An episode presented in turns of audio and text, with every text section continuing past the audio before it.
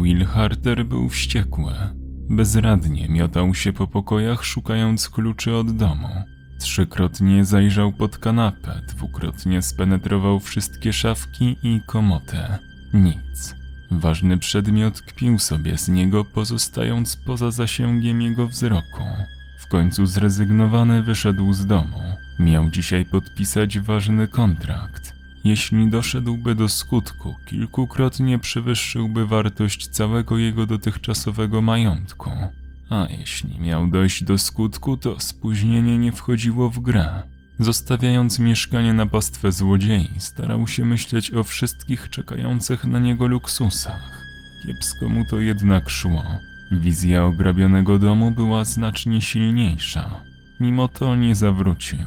Parł naprzód, zostawiając swoje płytkie życie dla równie płytkich marzeń. Tłumy na ulicach nie pomagały w szybkim marszu. Był piękny dzień i wszędzie roiło się od biegaczy, rowerzystów czy matek z dziećmi. Will przedzierał się przez tę armię zwołaną przez siły wyższe, niejednokrotnie torując sobie drogę łokciami, czym nie wzbudzał powszechnej aprobaty. Doszedł do wielkiego przejścia dla pieszych. Na słupie paliło się czerwone światełko, wyraźnie pokazujące swe poparcie dla kierowców i brak szacunku dla pieszych. Zerknął na zegarek. Pozostało mu już tylko kilka minut. Przepchał się przez stojący przy jezdni rządek ludzi i nie zwracając uwagi na falę oburzenia, wtargnął na ulicę. Szedł szybko, nie chcąc zostać ukamienowanym przez wściekłych kierowców. Jeden z nich przyjechał tak blisko, że niewiele brakowało mu do przejechania palców Willa. Wrzasnął coś do niego, jednak słowa utonęły w ryku klaksonów. Harter zatrzymał się, gotów mu odwrzasnąć, zapominając na moment, że jest na środku ulicy. Zbyt długi moment. Poczuł na plecach potężne uderzenie. Ogromny ból wybuchł na sekundę, by ustąpić miejsca ciemności, całkowitemu mrokowi, w którym nie ma czasu, myśli, który powinniśmy odwiedzać tylko w snach. Will Harter otworzył oczy. Kilka ubranych na biało osób pochylało się nad nim. Ich twarze wyrażały kompletny szok. To cud. Głos postaci był daleki i zdawał się rozpływać w powietrzu, tak że zanim dotarł do adresata, był tylko częścią całości. Co jest? Głos Willa zabrzmiał równie dziwnie jak poprzedniego mówcę. Na twarzach ludzi pojawiło się jeszcze większe zdumienie. Przyglądali mu się jak jakiemuś wyjątkowo ciekawemu zwierzęciu w zoo. Co jest? Głos Hartera zabrzmiał teraz mocniej i nie rozwodnił się w atmosferze. Stojący przed nim ludzie wyglądali na lekarzy i z pewnością nimi byli. Zastanowił się przez chwilę, dlaczego odkrycie tego zajęło mu tak dużo czasu. Słyszy nas pan? Szeroki blondyn w okularach wypowiadał słowa głośno i powoli, niepotrzebnie. Pacjent słyszał całkiem dobrze. Tak, Will rzucił zniecierpliwiony. Co się stało? Miał pan wypadek. Doktor wciąż mówił jak do umysłowo chorego. Do diabła nie jestem idiotą. Niech pan mówi normalnie. Mężczyzna wyglądał na zmieszanego. Oczywiście, został pan potrącony przez samochód. Świadkowie użyli słowa przejechany.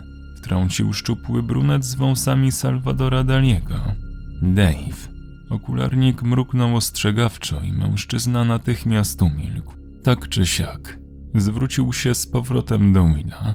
Zbadaliśmy pana i wygląda na to, że nie odniósł pan żadnych obrażeń. Wyraźnie podkreślił słowo żadnych. Will powoli przypominał sobie powalające uderzenie i nagły wybuch bólu. Czyli nic mi nie jest, upewnił się wstając z łóżka. Cały sztab gwałtownie zaprotestował, wpychając go z powrotem. Nie możemy być pewni, to był podobno straszny wypadek. Musimy mieć pewność. Blondyn spróbował się do niego uśmiechnąć, ale to, co powstało, z pewnością uśmiechem nie było. Zostanie pan tu na kilka dni.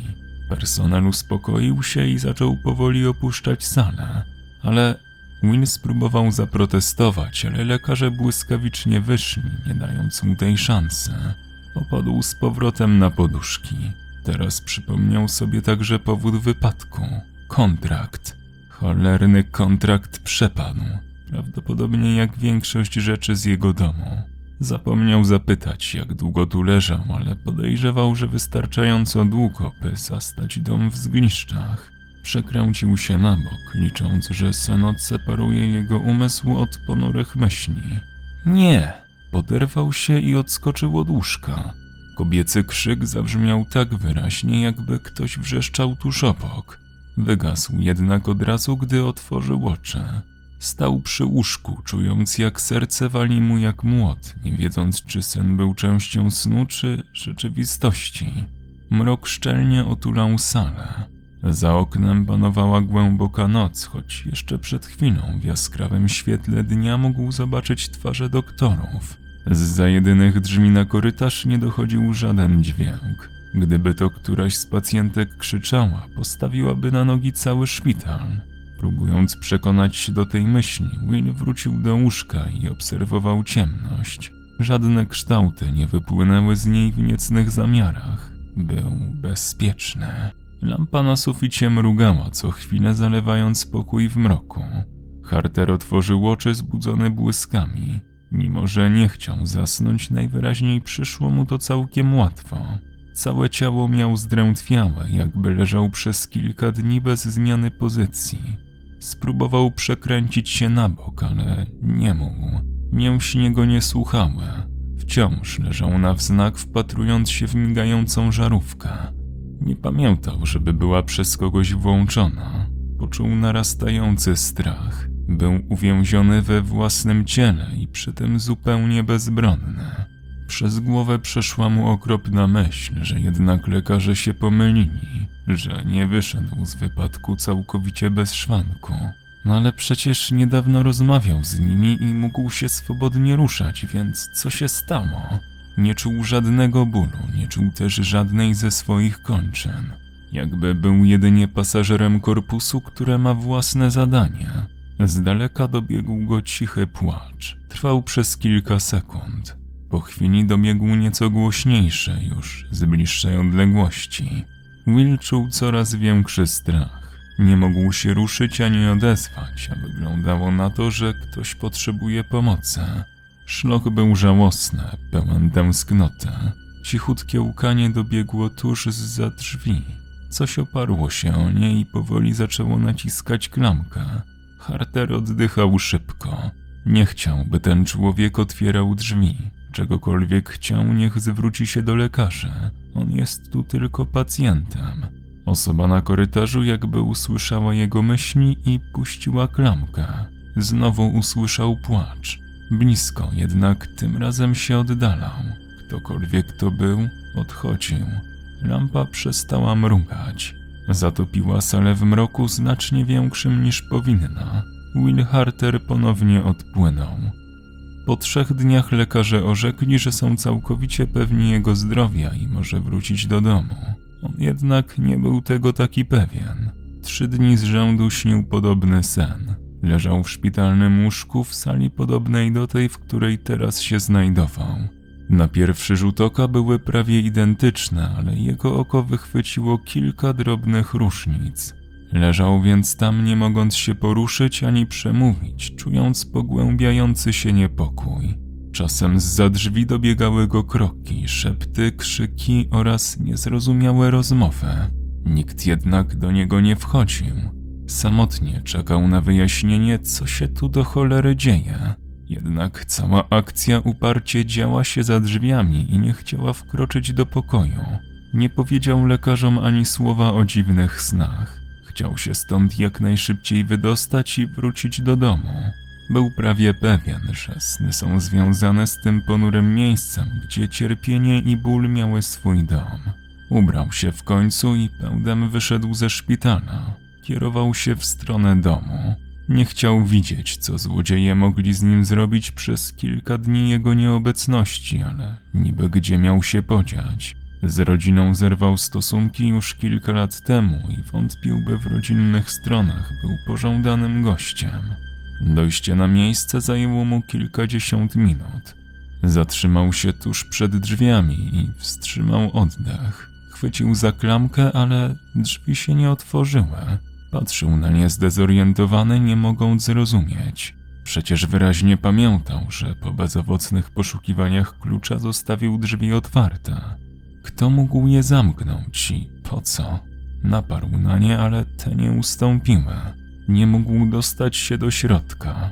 Cofnął się parę kroków, zastanawiając się, co robić. Zaczął przeszukiwać kieszenie, doskonale wiedząc, że klucza tam nie ma.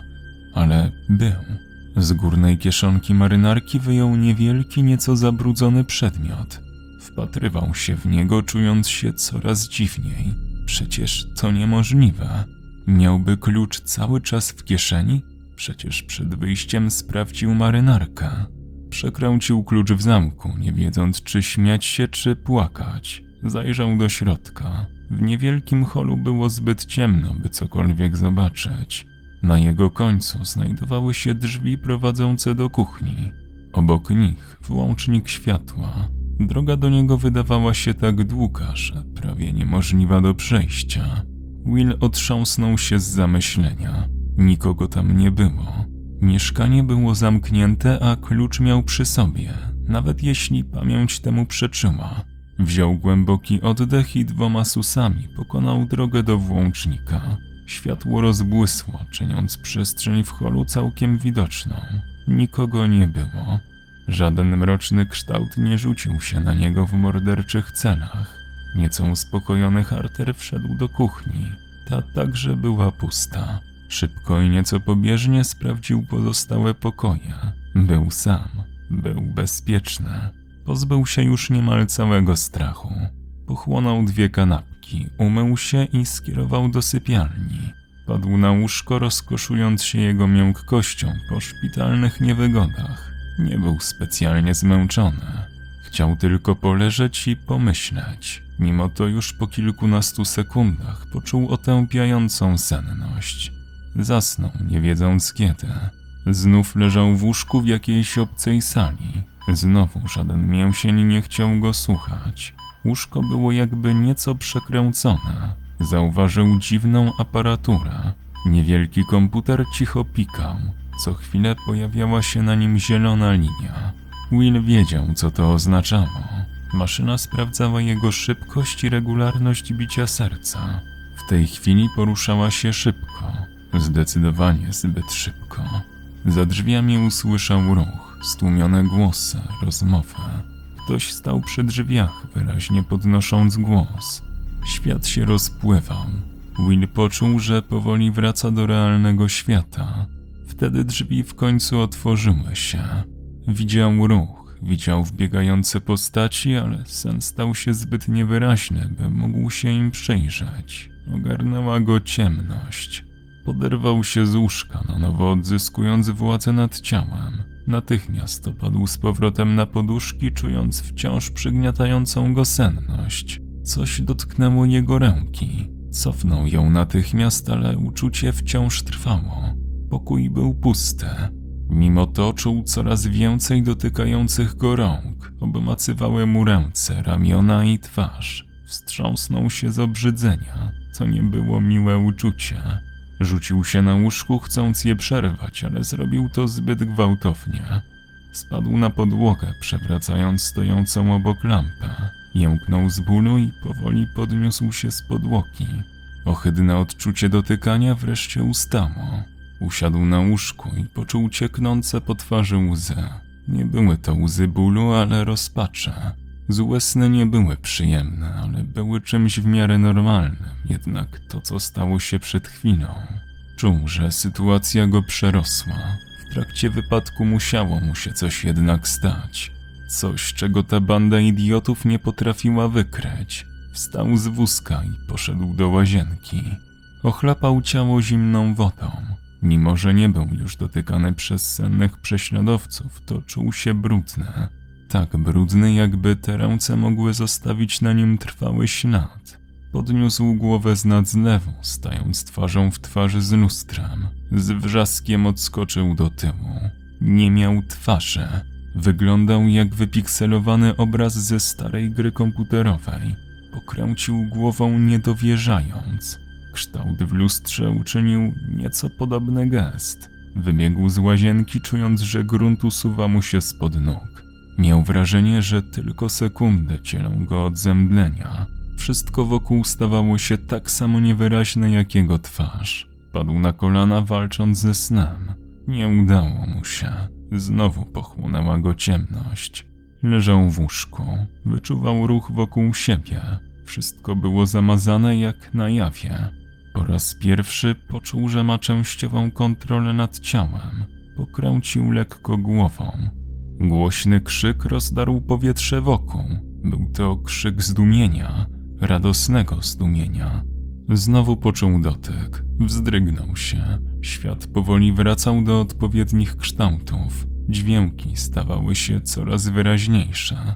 Wyłapywał z nich głównie niemożliwe i cud. Mimo, że mógł już się poruszać, czekał na wyjaśnienia. Czekał, aż wreszcie zrozumie, co się stało. Harter wpatrywał się w sufit. Minęło kilka godzin od, jak to nazwali lekarze, niewiarygodnego, całkowicie niemożliwego cudu. Podobno od czasu wypadku przez 10 dni pozostawał w śpiączce. Lekarze nie dawali mu żadnych szans. Kilka razy jednak zauważyli dziwne zachowanie maszyny pilnującej bicia serca. Mimo to za każdym razem, gdy wchodzili do pokoju, ich pacjent spał głębokim snem. Wszystko wracało do ponurej normy. W końcu jednak udało im się dotrzeć na czas i zatrzymać Willa w świecie żywych. Podobno była tu jego matka. Była bardzo przygnębiona, mimo że nie widziała syna od kilku lat. Zalewała się łzami, jakby był wspaniałym, oddanym synem. Harter czuł wyrzuty, gdy o tym myślał.